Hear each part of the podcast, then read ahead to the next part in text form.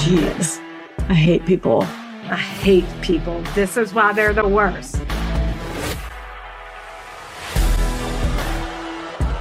Are you ready for it? Hey, why aren't you saying hey? Oh. Are you muted? I can't hear you.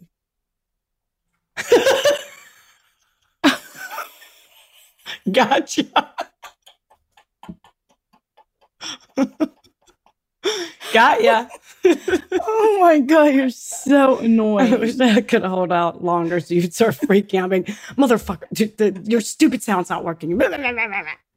I got you oh my real good. god. You really had me going there for a minute. hey everyone. I'm Rebecca, the one who's hilarious and just pulled a prank on Rachel by mouthing. She thought my sound was off and I was mouthing like, Rach, can you hear me? Hello?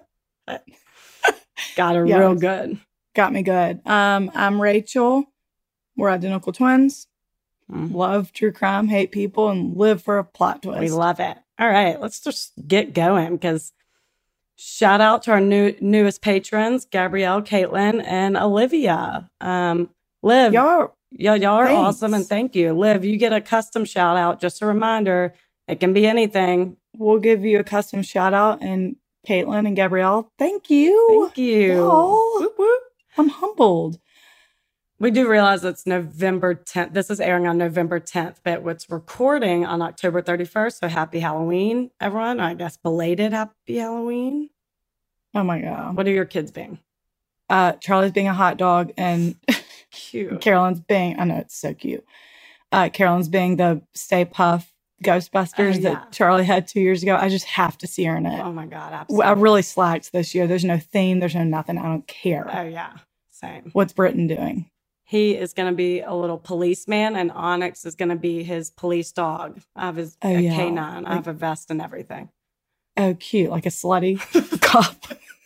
a slutty cop. Yeah, he's a sexy cop. His fishnet stockings and everything. Cute. Uh-huh. Cute. Cute. And then I know we're delayed again. It's November 10th, but do, we watched Halloween Ends, and now I've been, we have not spoken separately about it. So now we have to recap because I've been wanting to bitch about this forever. And if you haven't seen it, I mean, you're, if you haven't seen it at this point, you're probably not going to. But it was Yeah. the worst way to end a franchise. I'm so disappointed. It really was. It was so sad. And maybe it won't be the ending. But, uh, and also, if you haven't seen it, I feel like Halloween's not the type, like, we're not going to ruin anything. You know, you know who the killer is. But it's just going to be like, It's just you know, bullshit. so un Michael Myers. He's gonna let this punk ass little kid tell him what to do. Like this kid is like admires Michael Myers, and Michael Myers lives in a sewer and really doesn't do any killing. All this kid He's- does it for him. It's just the He's not in it. The weirdest thing. This is not the Michael Myers I know. And then at the end, yeah, oh, what? Yeah. The, I laugh so hard at the end when they finally kill him. Laurie Strode, which is Jamie Lee Curtis, finally kills him. I know what you're and they say. strap him to the top of the car, the roof of the car, like a Christmas tree. And the whole town all of a sudden comes out. I don't know where they came from. And the cops are like, well, no, no, wait. That's not how this works. Yeah, And then the sheriff pulls up and is like, that's how it's going to work today. And the whole town like marches them over to this like junkyard and throws them in the wood chipper or whatever that is. the The, car like, crusher. car crusher. But they, yeah, they- yeah. I thought you were gonna laugh about the fact that they crowd surfed him over to it. The Oh, yeah, that's whole that's what town else. crowd surfs, surfaces this Michael Myers who's supposedly dead. Yeah. just to he make- crowd surfs. Yeah, to go into the wood ch- or the car crusher. Oh my god, it is hilarious. It's the stupidest way, and then it just ends, and I'm like, that is it. that that's not they cannot end it like that. There's got to be a couple more. Y'all got a couple more in your- under It you. not how normal Halloweens go. It was so Listen, stupid. We're passionate about it. We're Y'all go watch it. It's hilarious and sad. The only He's yeah, he's not in it. no, yeah, he's not. The only other thing was um Delphi murders. oh my god, yes. There's supposed to be a press conference today about the person they arrested in the Delphi murders. I am Wait, so happy. It hasn't started yet, so I don't know what led them to this guy, but a picture has been released. He could look like the picture that I think Libby took on her phone. Um, so if, if y'all don't know about the Delphi murders, I think everyone does. But quick recap in 2017, these two girls, 13 and 14 year old years old, were playing it like they're it's like a walking trail within their small town Delphi. And I think the consensus is there was a man kind of lingering around that was creeping them out. So one of them Snapchatted a picture of them and or had it on their phone. Um, and then have a recording of them that sounds like he says, guys, down the hill. And they don't come home. They're missing. Their bodies are found around where they're known to be playing by their parents. And it has gone unsolved since 2017. And I mean, the picture of the guy, it's blurry, but so soft. Like someone has seen that picture and been like, oh, I know Right. that person. Yeah. Like he, uh, and the voice, like Yeah. someone who calls young girls guys is like a, hey, guy, that's not that common. Like someone knows something, Right. as they say. And it's gone on since 2017. They finally made an arrest a couple days ago. Press conference, I guess, today. We'll figure out what's going on. Wait, Um, what time is it- the press conference? I don't know. I think it could be the guy in the picture. It's hard to tell. Yeah. He has less hair now. Um, I don't know. Right. Kind of bigger built. I mean, it could be him for sure. Right. But they must have something. Yeah. I'm so happy for their families. I know. I hope it. Uh, yeah, I can't wait to hear that. I gotta figure out what time. I know. Yeah, well, I hope it's him and they get closure. For real. It's so sad. all right, that's all I had. Same. Okay, so I came across the story randomly on BBC, and it was so captivating to me. I was sucked in. I had to do my next story on it. And you don't usually hear about these cases, and I just went down a rabbit hole and just kind of became fascinated. So let's Hell do yeah. it. My sources BBC, The Sun, Mirror.com, The Isolated, which is a podcast devoted solely to this topic. Real Men Feel podcast, which I've never heard of, but they host interviews an author and a psychologist, Ann Silvers, who wrote a book called It, it Happens, It Hurts, and It's Time to Get Real About It. Oh, shit. And lastly, choosingtherapy.com. I'm telling you, I got into it. Okay. I am telling you the story of Alex Skeel and Jordan Worth. And since those names are both kind of androgynous, at least if you're from the South, to clarify, Alex is a boy, Jordan is a girl. All right. Cool. Alex Skeel is from Bedford, England, and was 16 years old in 2012 when he met Jordan Worth, who was also 16 in college. And for those that don't know, college is different in the UK. Education is required until they're 18, like in the US, but school is only required until they're 16.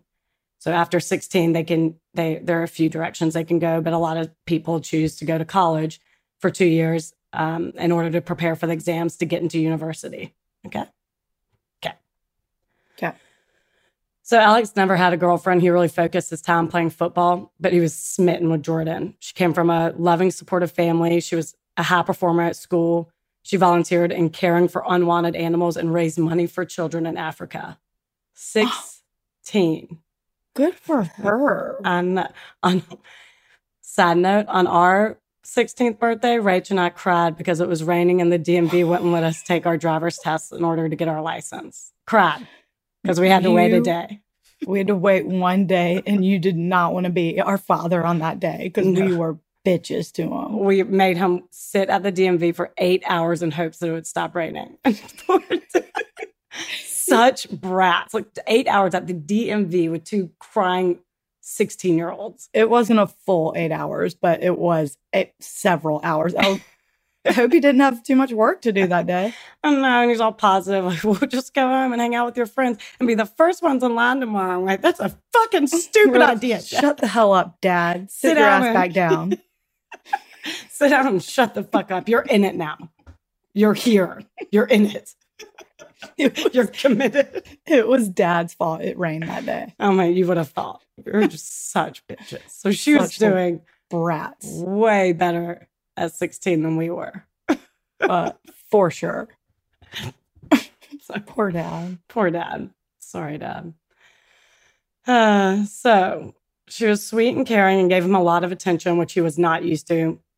And he he liked being able to tell his friends, "I'm hanging out with Jordan this weekend." Like he's just so proud to have a girlfriend. Ah, cute. I know. And it was your typical teenage relationship.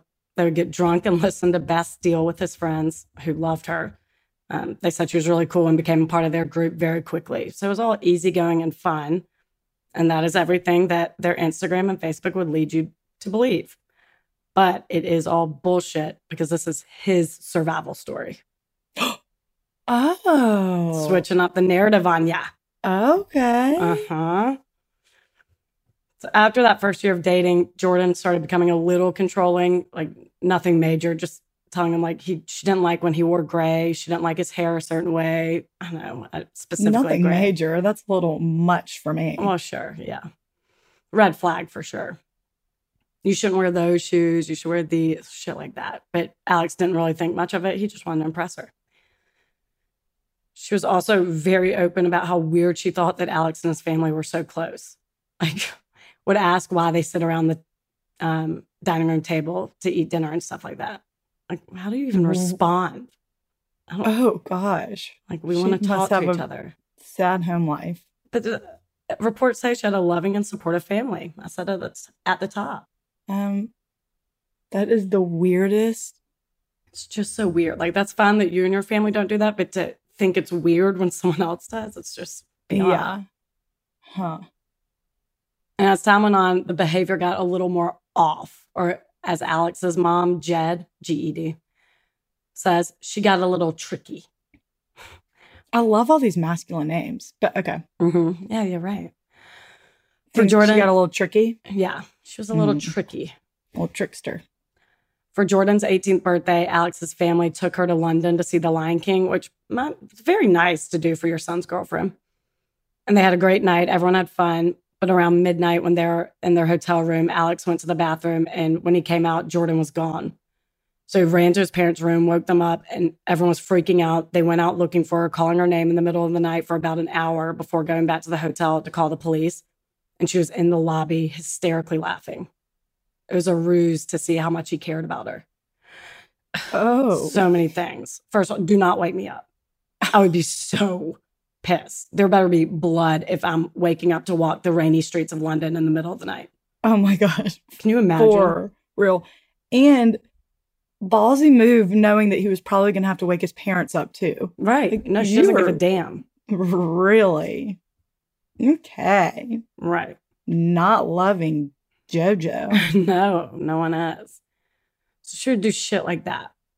And then not too far after that, Alex and his twin brother Luke were turning 18 and their mom planned a huge party for them and invited her best friend's daughter, who was 15 at the time and apparently very attractive. So Ew. Jordan told Alex, I know it's weird to say But that about still a 15. 15. Yeah.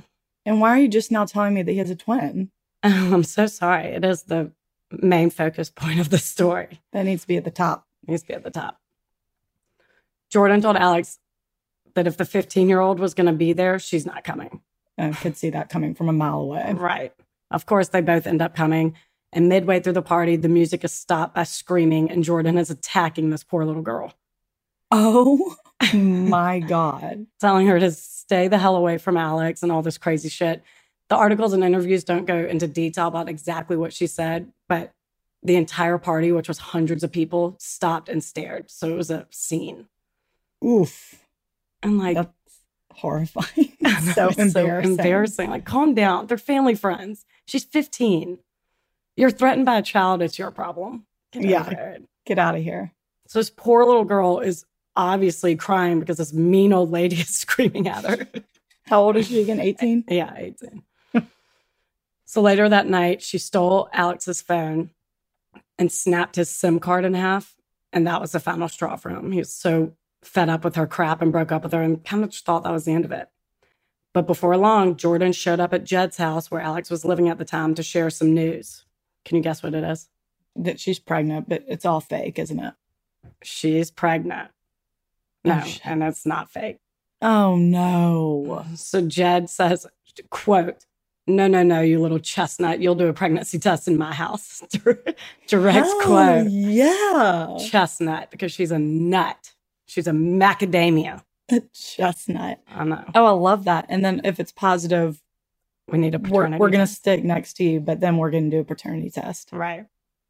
Lo and behold, the test came out positive. She was pregnant. Alex wanted to be in his kid's life and stand by her during the pregnancy, but tells her he cannot deal with the mind games and refuses to be with her. So Jordan's like, oh, okay, sure. And she disappears for a year. Literally Um. one year goes by without any contact. Oh, no. hmm Until one day in 2014, she calls Jed, not Alex, and asks if she wants to meet her grandson, who's three months old at this point. For, this seems strategic to me. They were never close. So I'm like, why are you telling his mom before him? I think Yeah. Like she knew Alex was really done, but if she can win over his mom, which will be easy to do when you're holding her first grandbaby in your hands, Yeah. then maybe Jed will convince Alex to jo- talk to Jordan. I just, I think everything she does is strategic. Well, sure. Yes. So Jordan comes to Jed's house when Alex isn't there, and she opens the door to this cute little bear named TJ and Oh. said it was like staring at Alex when he was a baby, and she was just immediately in love. Oh.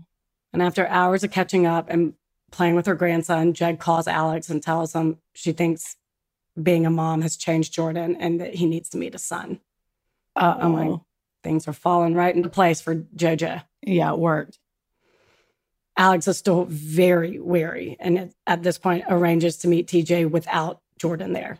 He just wants to bring his granddad, who he's very close with.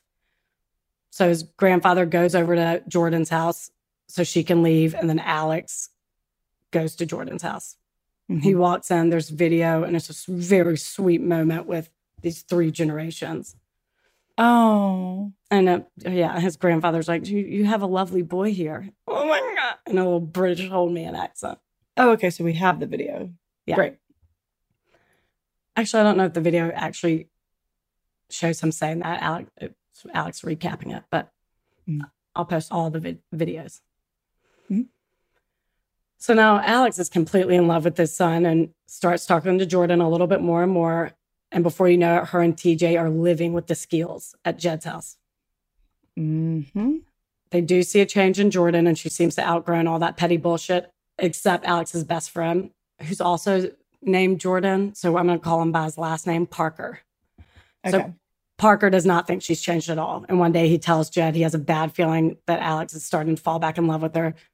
And as he puts it, bloody hell. Before you know it, it's January 1st and they're Facebook official. okay. That's the end of the British accent, though. bloody hell. no more impersonations up Right. in here. I think that was my first one. No, I'm just kidding. I, I know. to. First and last. First just- and last, one and done. One and done. All right. Yep. So Parker saw it coming. So they're official now. Facebook. Facebook official, and slowly but surely their mind games start up again and cracks start to break. Oh, but I will say this Facebook official, she's like posting a piece of toast with jelly on it. The jelly's made out of a heart. And oh, God, Oh, yes. just- Are their Facebook profiles still up? oh, yeah, we'll get into it. Okay. Great.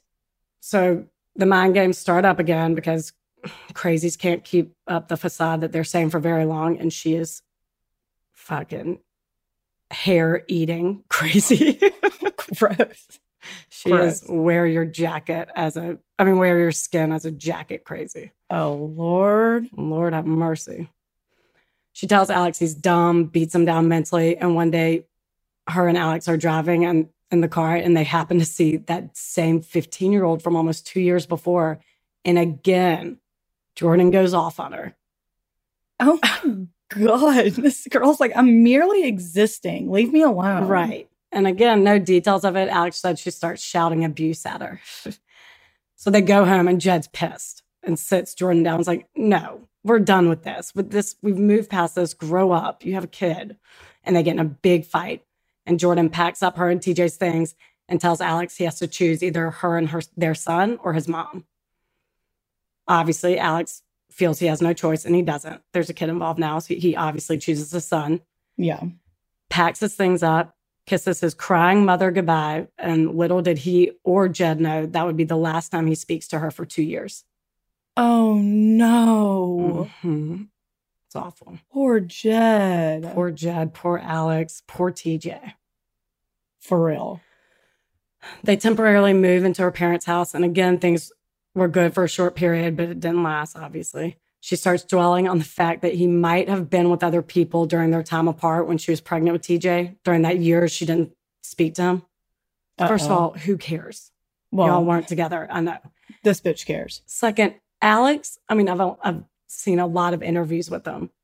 Seems very shy and like a very good boy. Think of if, if it were a movie, Michael Cera would play him, I think. Oh, cute. Uh-huh. Like Oh, that's who you should that. picture. Yeah, he's not like slutting it up at the bars. Right. He going doesn't with seem like every girl he sees. Yeah.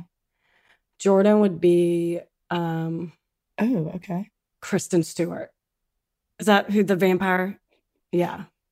Not even like she doesn't really look like her, a little bit the pointy features, but you know, just kind of like a Uh-huh. much stronger personality than Michael Cera. So that's who I would play in a movie. That's who they should play in a movie. Okay. So I don't know if Kristen Stewart has like super strong personality, but who, But who am I know, to say? that's the vampire chick, right? Yeah. Yeah. You know, she kind of comes off like a bitch. Oh, yeah. Sure. Yeah. Sure. Sure. Okay. Um, that's interesting that you just mentioned her parents. They moved in with her parents for a little bit. Um, that got me thinking, where have, have her parents been this whole time? What do you mean? Like, why did she move in with the Skeels and not them from well, the no, just in general. Like she's acting erratically. She's unhinged, seemingly. What are they? They think it's fine. Like I mean, but like, she's pregnant, not telling the family for a year. oh What- yeah, I don't know what she told him in the middle of that. But everything else so far is just like petty, immature teenage stuff. You know, You're right. You're right. She's probably hiding it from him. She's not being like, I yelled at a 15 year old today. I know, but Jed's been so involved in all of this. I would think that she would make a quick phone call to mom, the other mom, and be like, "Hey, your daughter is verbally assaulting a kid over here. Do you mind coming to get her?" Right. No, Jed's in the know because it's her her best friend's daughter. So that daughter probably yeah, yeah. was like, no, no. yeah. Okay. Carry on. So then Jordan deletes Alex's Facebook account. She makes him get a new phone, get a new number, and tells him not to tell anyone. She even takes away his PlayStation because it's a form of communication to people he knew. So here it is, the first real huge red flag, the isolation stage. hmm And here's the thing people, if your partner is starting to isolate you from your friends and family, get out while you can. Yeah, and especially in such a blatant way like this. Usually, I feel like when you hear about it, it's kind of subtle. You don't really. Mhm. They're like just kind of pinning you against a couple of friends, and then it get. This is like, hey, change your number and don't tell anyone. Right. It is. Come on. It goes from zero to 100 very quickly. I'm like, oh, Yeah. what? Why? hmm But they do this, abusers do this so you don't have anyone to confide in or talk to. It's their way around the possibility of someone telling you that your relationship isn't normal. It's real fucked up.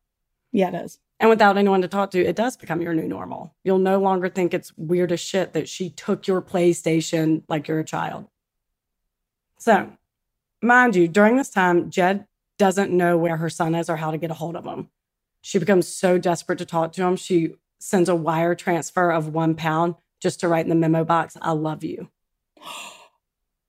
Oh no, that really rips my heart out. Oh, I know.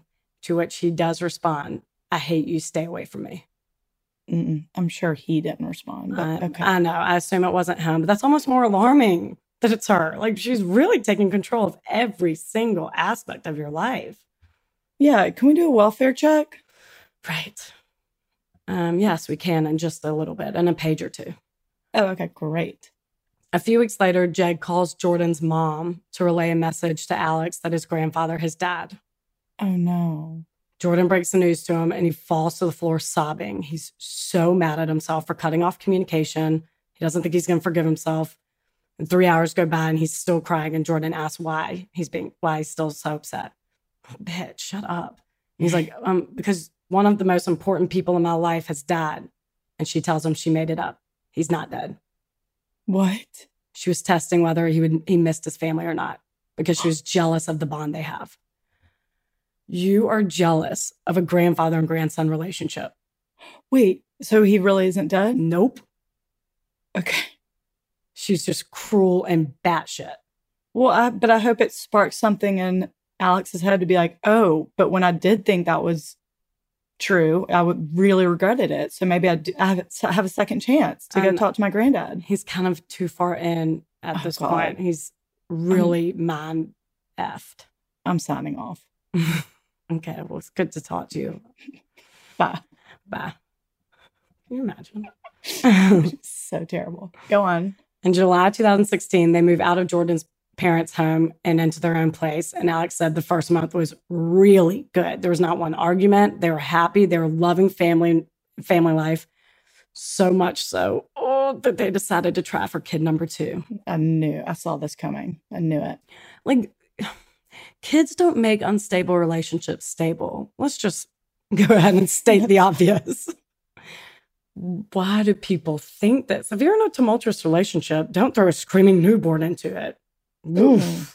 Especially going if the girl is controlling narcissist. She's going to snap. Yeah. Uh uh Yeah. Let me tell you something. When you have a kid, that is, it is not about you anymore. And it's certainly well beyond your control. So, but they are 19. They don't know. Oh my gosh. They're still only 19? Yes. Crap. And with being 19, you know what else comes with that? Fertility. And Uh-oh. she's pregnant immediately, one try. Oh no. Mhm. While pregnant, she's attending university and tells Alex he needs to quit his job because he can make more money elsewhere. And he loves his job. He does not want to leave, but if making more money would make her happy and with the second kid on the way, he does it. So now while he's at home, Jordan says he has to come to school with her every day because she didn't trust that he wouldn't reach out to his family or cheat on her. So he does. And he sits in her car for eight hours every day. Oh my mm. What? God. Where's the kid during this? They, had- Staying with her parents. oh, okay, right. Yeah. Jesus. I mean, which I imagine was her plan all along. She didn't care about more money. It was just like another Oh, way to isolate him, Right. clearly, because he can't find a job this way. And I have no idea how they got that. I just assume her parents. And I could not find an article about how they got, how she was going to university while he had no job and whatever. Yeah. Uh, I imagine her parents were helping him, but I don't know why they weren't like, well, Alex needs a job too. Like, we're not going to bankroll this whole thing. Yeah. And maybe maybe they did. And she was just like, oh, he's looking, he's actively looking, and blah, blah, blah. I don't know. Yeah. So his friends during this BBC interview talk about how they mourned him as literally as if he was dead. They refer to it as the time Alex was away. Parker, his best friend, couldn't listen to Bastille without crying because it's Alex's favorite band. They would randomly type in his name in Facebook in hopes that he reactivated his account and had no luck for the longest time. But one day, a friend does find him, and his name is spelled A L I X. He changed the spelling. Uh huh. And BBC shows his Facebook wall during this time, and people are commenting like, "Alex, I didn't realize you changed your name with an I. We've been looking for you. DM me, please. We miss you. Love you." There's a few comments like that, and his response back is that he changed the spelling of his name to be unsearchable to certain people. But at this point, it's Mhm. gone on for how long? And no one's had real contact with them aside from stuff like that, which could easily not be him. Why isn't there like a missing persons Um, I don't know. report filed? I mean, I think this they is know too weird. Yeah, I don't know. Maybe they gave just a little bit, like of a proof of life, a little bit here and there. That I, I don't know. I'm Yeah. going strictly off his interviews. Okay. So I fumbled off that. But like like Jed knows he's living or he was living with her parents and I yeah. don't know. I don't know. They know he's alive and well. He's just choosing to strictly be with his son and girlfriend. So Parker then sees a DM from Alex's account that says, Just so you know, I've never been your fucking friend. It's all been a lie. I want nothing to do with you. And Parker responds, Okay, Jordan. Yes. and I'm about to say, immediately gets on. blocked. Yeah. and then he gets She's blocked. like, okay. And then What she bitch. messages, she's such a bitch. And then she messages girls that Alex used to be friends with and asks if they're still fat and shit like that. Like the petty, petty high school stuff I can't get over. You're about to have two kids. Let's Oh my on. God. That is Hilarious. the dumbest thing I've ever heard in my life. I know. But one thing that that Facebook account did do is lead family and friends to their location, Stewartby, which is a small village about 20 minutes out, outside of Bedford. So Alex's aunt goes there to drive around and see if she can pinpoint what house is theirs. And knowing that Jordan had a thing for elephants, she sees a stuffed a- animal elephant in a window of a house and goes and knocks on the door. And all the lights shut down. All the lights shut off. She waits a minute and she sees a small light come on in Alex's face. Then the lights go out again. And she's thinking, okay, he hates us. He doesn't want anything to do with us. When he's ready, he'll come back. But that's it. I've seen him. He's alive. And she leaves. Oh, goodness. So there's your welfare check. Yeah. Alex's grandfather somehow got a- his cell phone number and sent him a message telling them how much he missed him. And Alex's response was, please don't ever message me again. And his grandpa said it destroyed him. He was heartbroken. I hate this story. It's the worst. Grandpa, hang in there. It's not him. oh, One night, Alex and Jordan went to Winter Wonderland in London. And she started up with this, you're cheating on me bullshit again. They get in an argument. how would that be possible That's at this point? Bitch, how would he be cheating on you? He sits in your car for eight hours a day. When is there time? Yeah. You're breathing down his neck all damn day. Get out of here. I hate Yeah. you. And I would love to hear in her head a situation in which he could be cheating. Right. And she, she, doesn't buy that. She just wants to start a fight. Yeah. Do you, okay. you do not think that Michael Cera is cheating on you. Michael Cera. Cute. Right. So I get in an argument and he's pissed because I just drove an hour and a half to London and she wants to leave now. And he's like, No, we got all the way here. Let's we'll have fun. And she said, Okay, there's one way I'll stay. Go into Boots, which is a pharmacy, and buy sleeping pills. So he does, and she tells him to put one in his mouth, and he does. Then she says, Okay, now put the rest in your mouth.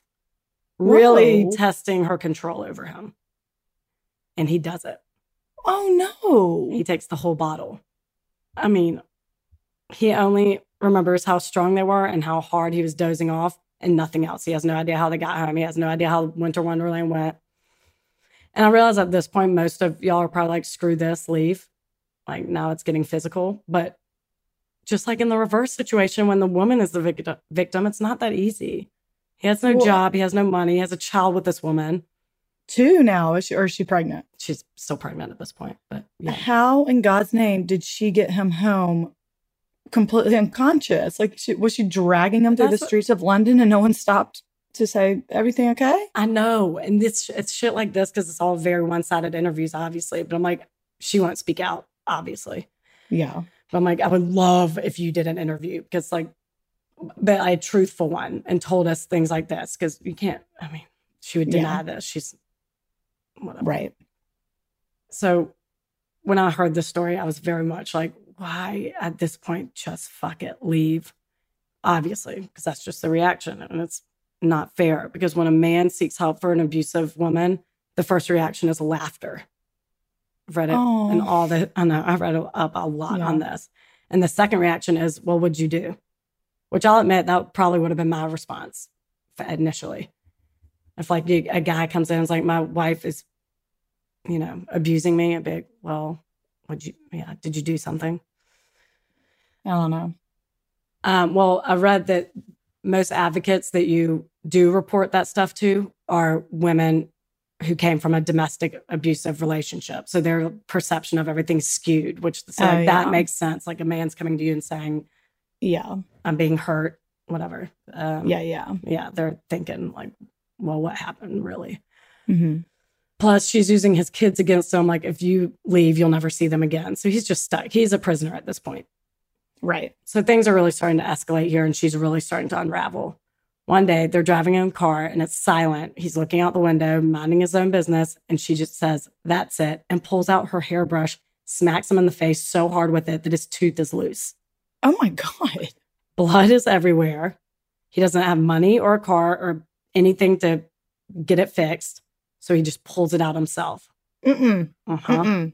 Uh huh. So now mm-hmm. the physical abuse becomes the new normal. And the hairbrush escalates to a hammer. What? I hate everything about this. I know. Yep. There would be occasions where he would be asleep and she would hit him on the head with a hammer, okay. gushing blood, refusing to let him go to the hospital. So now he's worried now that if he left, she would take it out on the kids. So again, he's stuck. He's in it.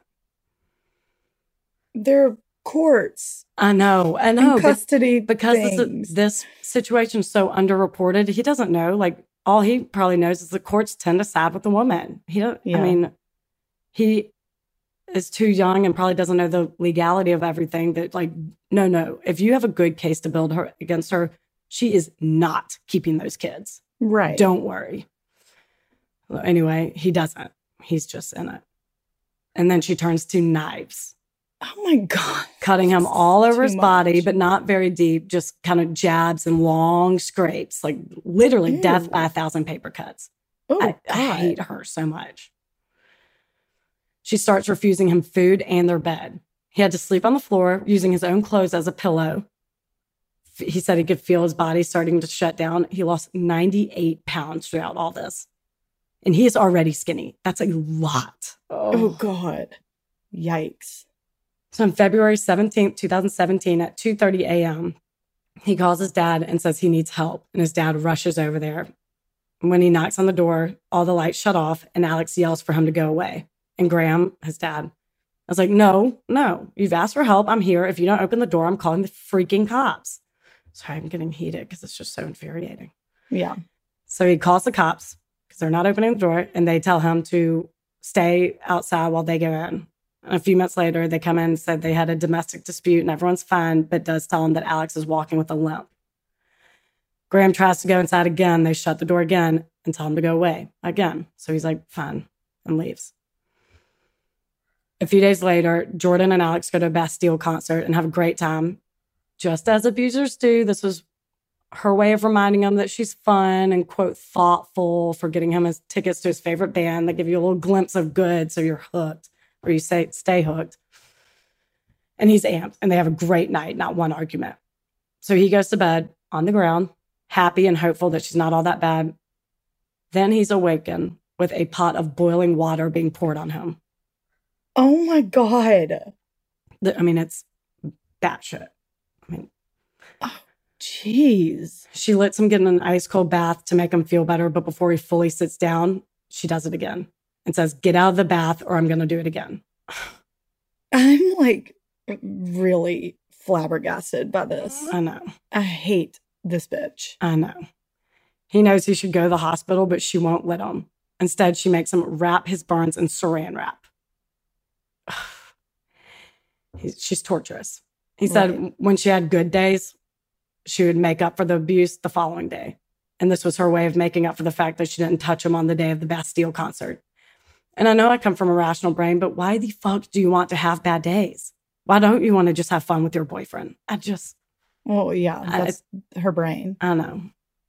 In May of 2017, their daughter was born, and Alex prayed that this would be the end of it. She has two kids now. She needs to focus on them. And what, from what everyone said, even those who hated her in this interview, she really did love her kids, which again, very confusing that was as to why she would want them to grow up in a household like this. But again, I'm coming from a rational brain, Right. hers. He said she was, quote, back to her old self and blissfully happy for three whole days. Three. I can't. Less than a week later, she bought a lie detector test Oh my god. to test Alex's commitment to her. By the way, they showed a box of what this lie detector test looked like. I searched for it and found it on Amazon for $14.99. It's a fucking toy. Yeah. So she just straps him to it and asks if he's cheating on her, and it buzzes, indicating that he's lying, which I'm sure it's wired to do because it wouldn't be a very fun toy without that. Like, is it literally a toy? Yeah, it's a toy. It's a prank toy. Oh, It's literally like the um, operation. okay. Does she die at the end of this? I never want that, but sometimes I need That's a, a good question. happy ending. I know. So she has a kettle of hot water, and whenever it buzzes, she pours it on him. I just can't with this girl. So neighbors call 999 to report that he they hear screaming from their house and tells the operator that the man is yelling, "Please stop hurting me, get off me." So the cops Oh. get there, and Jordan tells them that Alex's burns were because he accidentally turned the shower on too hot. Yeah, and then he stood there for an hour. he was yelling at the water to please stop hurting him. Right. And they're all bullshit and they take him to the hospital. Oh, good. They do some skin grafts on the burns, which are all, by the way, infected from the saran wrap. And they're peeling off skin by Uh-uh. the layers and tell him that he needs surgery immediately. Okay. Jordan pulls him aside, says, God knows what. And he comes back refusing the surgery and tells him that he's leaving. The nurses are begging him to stay, even call the doctor over who grabs Alex's Alex by the face to explain the severity of the situation. And Alex, even in this interview, says he has no idea why he didn't tell the doctor right then and there. He recognizes that was his window and he doesn't say anything. I mean, this is how mentally trapped he is. hmm Before letting him go, the doctor makes Alex look him in the eye and say that home is safe. Well, it- Sweet doctor. I know. At least someone's uh, of authorities and in the know. Yeah, they're kind of catching on. Yeah, Yeah. Cops have been there twice now. right. So like, let's start building a little file. Yep. And some, yeah, something's not right here. So over the next few days, she's doing the same shit. The boiling wa- water is now her weapon of choice. One day they're arguing, and a neighbor calls the cops again. And Sergeant Ed Finn, who went there the first time, heard the call on the radio and rushes over there and turns on his body cam this time. Alex opens the door and looks awful. Burns all over his face. He's starving. You look, he looks starved cuts all over him. He's just disheveled as shit. And Ed asked him what happened, and he said they're all self inflicted because he has a history of depression. And Ed's not buying it at all. And I think Jordan can tell because she comes in cradling her new baby girl, acting, being, being very motherly, asks what's going on. And Ed's like, um, Well, I'm going to take your boyfriend for a little bit. Yes. Wait, the, you've seen this video? Yeah, this I'll post. Mm, I don't know. How burned is he? I can't. I can't look at it. I mean, it's, I don't know. I don't know how, Okay. how to answer that. It's a look, he has the bottom half of his face is all red. It looks like, a, Oh, I can. I can handle that. yeah. But in reality, it's like one big blister. Ugh. So in this video, she asks if he's coming back tonight, and he says yes. And she says, Okay, so you don't need to talk to me right now then? And he's like, No, I don't think so. Which to me seems very much like she's trying to get an opportunity to get him alone. Like, so you do not need to talk to me right now, type of thing. And he doesn't take her up on it. But Hell yeah. you know that she's like, Get your ass in here so I can make sure you're going to keep your mouth shut. Yeah. So Ed and Alex get in the police car, and Ed tells them they're not going anywhere until he tells them the truth. Alex is sticking to her story that they're all self inflicted, and sweet baby angel Ed clicks off his body cam and off his dash cam and says, Alex, we are literally alone, and she will never know what's said in this car. And Alex breaks, Oh. tells him everything. We haven't done this in a while, but this is a good cop story. I love it. Sergeant oh my- Ed Finn. So he tells him everything. Ed marches back in the house and says that he just got a full recap from the neighbors on what they heard, and she's under arrest for suspicion of domestic abuse. Yes. To which she says, body cam still on. He turned it back on. To which she says, okay, how long do you think it'll take? Maybe an hour? No. What? No, bitch. You're not being questioned. No, you're under arrest. Who asked this? How long will an arrest take? Yeah. Depends on how the interrogation goes, I guess, you dumbass. She's delusional. So they take Alex back to the hospital and explain to the doctors what's come to light, and they do a full exam, finding so much built up fluid in his brain caused by the several head injuries that they gave him 10 days to live had he stayed. Oh no. 10 days. They admit him into intensive care, and the Beds North Response, which is the facil- facility he was in, tweeted, which I didn't know you could do this. Yesterday, I dealt with the worst domestic abuse of my career. One is in custody for GBH, and she will be questioned by our Emerald team. So I don't know hospitals could tweet that, but sure, let's kick it up a notch. Let's give her name and address too. That's what I was. I thought that's what you were gonna say. Victim mm-hmm. is you know Alex Skeel, bitches Jordan, Jordan. Worth. I'm Like feel like you can't do that. No. And GBH, by the way, is grievous bodily harm, which is the severest form of battery. Okay. So he stays there for a few days, then goes to the police station to be interviewed. And Judy James, a body language expert, said that Jordan's control over him, even after her arrest, is very apparent. He's showing he's showing signs of distress and confusion after being separated from his controller, and his actions were quote frighteningly similar to an animal fear response. I just thought that was interesting. Because he was separated from her? Yeah, yeah. Does he have like Stockholm? That's what I'm wondering. That's what I'm thinking it's coming Yeah. from. Yeah. Sad. Knowing he has nowhere to go, the officers pay for a hotel room and buy him McDonald's, which he said was the best hot meal he's had in two years. Oh God. Side note, I don't know why he hasn't called Jed or Graham at this point, but maybe like they've been in the dark this whole time. They have they don't know anything that's going on. So maybe like he's not ready to deal with such a long ass conversation that would entail maybe he just wants to recover a little first, Yeah. which I get. Sure. But um, yeah. So he's in this very posh hotel looking over the Bedford River and gets to spend the night in a big fluffy bed without fear of sleeping. And when he wakes up, he has this like holy shit moment that it's over.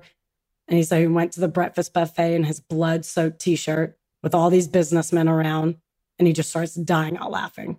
Everyone thinks he's insane, but he's like, it was like in a state of shock and relief. He just starts laughing to himself. Oh my God. buddy. On September 28, 2017, Jordan was charged with 17 counts of grievous bodily harm and coercive control, making her the very first woman ever to be arrested for coercive control in the UK. And I'll get to her sentencing and an update on where she is in a second. So just chill. Oh, so Hold on. she's alive. Mhm. Yeah. Sorry. Dark, but I am mad at this bitch. Oh, I know. And for those that don't know the ins and out of coercive, coercive control, let me just fill you in a little bit. The formal definition of the law says that anyone who inflicts psychological cruelty on their other halves can be prosecuted, even if there's no direct physical harm. This can include preventing a partner from seeing family and friends, check. Keeping them short on money, check. Controlling their social media accounts, check. Spying on their communications or determining aspects of their everyday life, such as when they eat, sleep, and even go to the bathroom. Check. Check. According to domesticshelters.org, offenders who exercise coercive control over their partner's daily activities are five times more likely to kill them than any other domestic abusers. Yeah. So the police finally do call Jed and let her know everything that happened and told her that they're bringing Alex home. She bursts into tears as she sees him, that he's barely able to walk. And when she opens the front door, Alex asks for a cuddle. No. Yes. Are you crying? No, it did sound like I was, but isn't that just? A He's still like he's nineteen. All right, no, at this little point he's twenty. But yeah, so they embraced each other. They hug. His aunt came over and said he didn't look or smell alive. Within, I Oh. know it's kind of oof. just to give you an idea of what shape he was in. My God, I mean, ten days to live. Ugh. Yeah. Within five days, those two kids were taken from Jordan and given to Alex, and his mom didn't even know she had a granddaughter. He, she had no idea that Oh. Alec, uh, Jordan had gotten pregnant again. Yeah. Well, how would you have? Yeah. Jordan pleads guilty to three of the 17 charges and on sentencing day has zero sign of remorse and certainly no apology. In fact, the judge relays a message from her, which is she doesn't blame Alex for anything she did to him. Why would, why would How big she? of you? Yeah. Good for you. I mean, hair eating crazy. Oh God. the hair eating again is so gross. It's just like you, it's the best description. You know how insane she is. yeah. In April 2018, she was given two seven year sentences for wounding with intent and grievous bodily harm to be served concurrently in an additional six months for controlling and coercive behavior. But don't worry, hold on, it gets worse. The day she went to prison, Alex said he never felt more free. For the first time in five years, he could get his hair cut the way he wanted, wear whatever he wanted, eat whatever he wanted, and didn't have to look over his shoulder. He can just have fun with his kids. But in February 2019, which is less than a year later, there were Facebook posts coming from her account. Apparently, this was not her, and it was someone doing it on her behalf because prison obviously bans Facebook from there. And then, but in January 2022, this year, she actually started posting pictures of herself. So she was, in fact, definitely released early. And let me just read some bullshit from her wall. Oh, she's God. posting. She's Oh, God. really playing up the victim card. First, she joins a battered women's syndrome group, which where are these admins at? Kick her out. She's a fraud. We, we- need to get that Reddit admin on that admin. Yeah, for He'll sure. seek her out for sure. yeah. She posts a meme that says, It doesn't matter what she did, it's never okay to hit a woman. He didn't. Wait, He didn't. but this is public because you're telling me the Yeah, oh, story. yeah. Everyone go look her up. Jordan Worth. I'm guessing her settings, she put that people can't comment. There are people laughing. They do like the, Oh, okay. you can like it and laugh or whatever. Yeah. Uh, a lot of people laugh, but there's no comments. And I'm like, I'm guessing she has a setting where she Turned them off. yeah, turn them off. Um, another one is a third of teenage girls suffer abuse by their boyfriend. Okay. But you're part of the 67% that didn't suffer from this. I, Yeah. I, I don't You're not one of them. you're not one of them. Chill. Um, last one that I'll read, but I, I encourage you to go to her wall. It's shocking. She has a new boyfriend. Mm. Last one says, How can we protect our daughters from abusive relationships? Not Um, introducing them to you. Lead by example? Yeah. Yeah, maybe that's a good one. Alex is now a football coach and sponsored by a domestic abuse organization, and he goes around speaking about his experience, which is just so wonderful of him. And she is a Rebecca diagnosed malignant narcissist. I've diagnosed her. Oh, good. hmm Can I tell you a little bit about it? Well, malignant narcissist Yeah. kind of explains it all, but sure. Well, it's a combination of a n- narcissistic personality disorder and antisocial personality disorder. So the standard narcissist feels entitled to special treatment, seeks power, uses others for personal gain, lacks empathy, easily jealous, needs constant validation. But I don't think the standard narcissist gets physical. Like they don't harm people physically. Right. That's when antisocial personality comes in. People with APD tend to be aggressive, impulsive. They have a pattern of violating the rights of others, display harmful behavior, and lack remorse for acts that harm other people.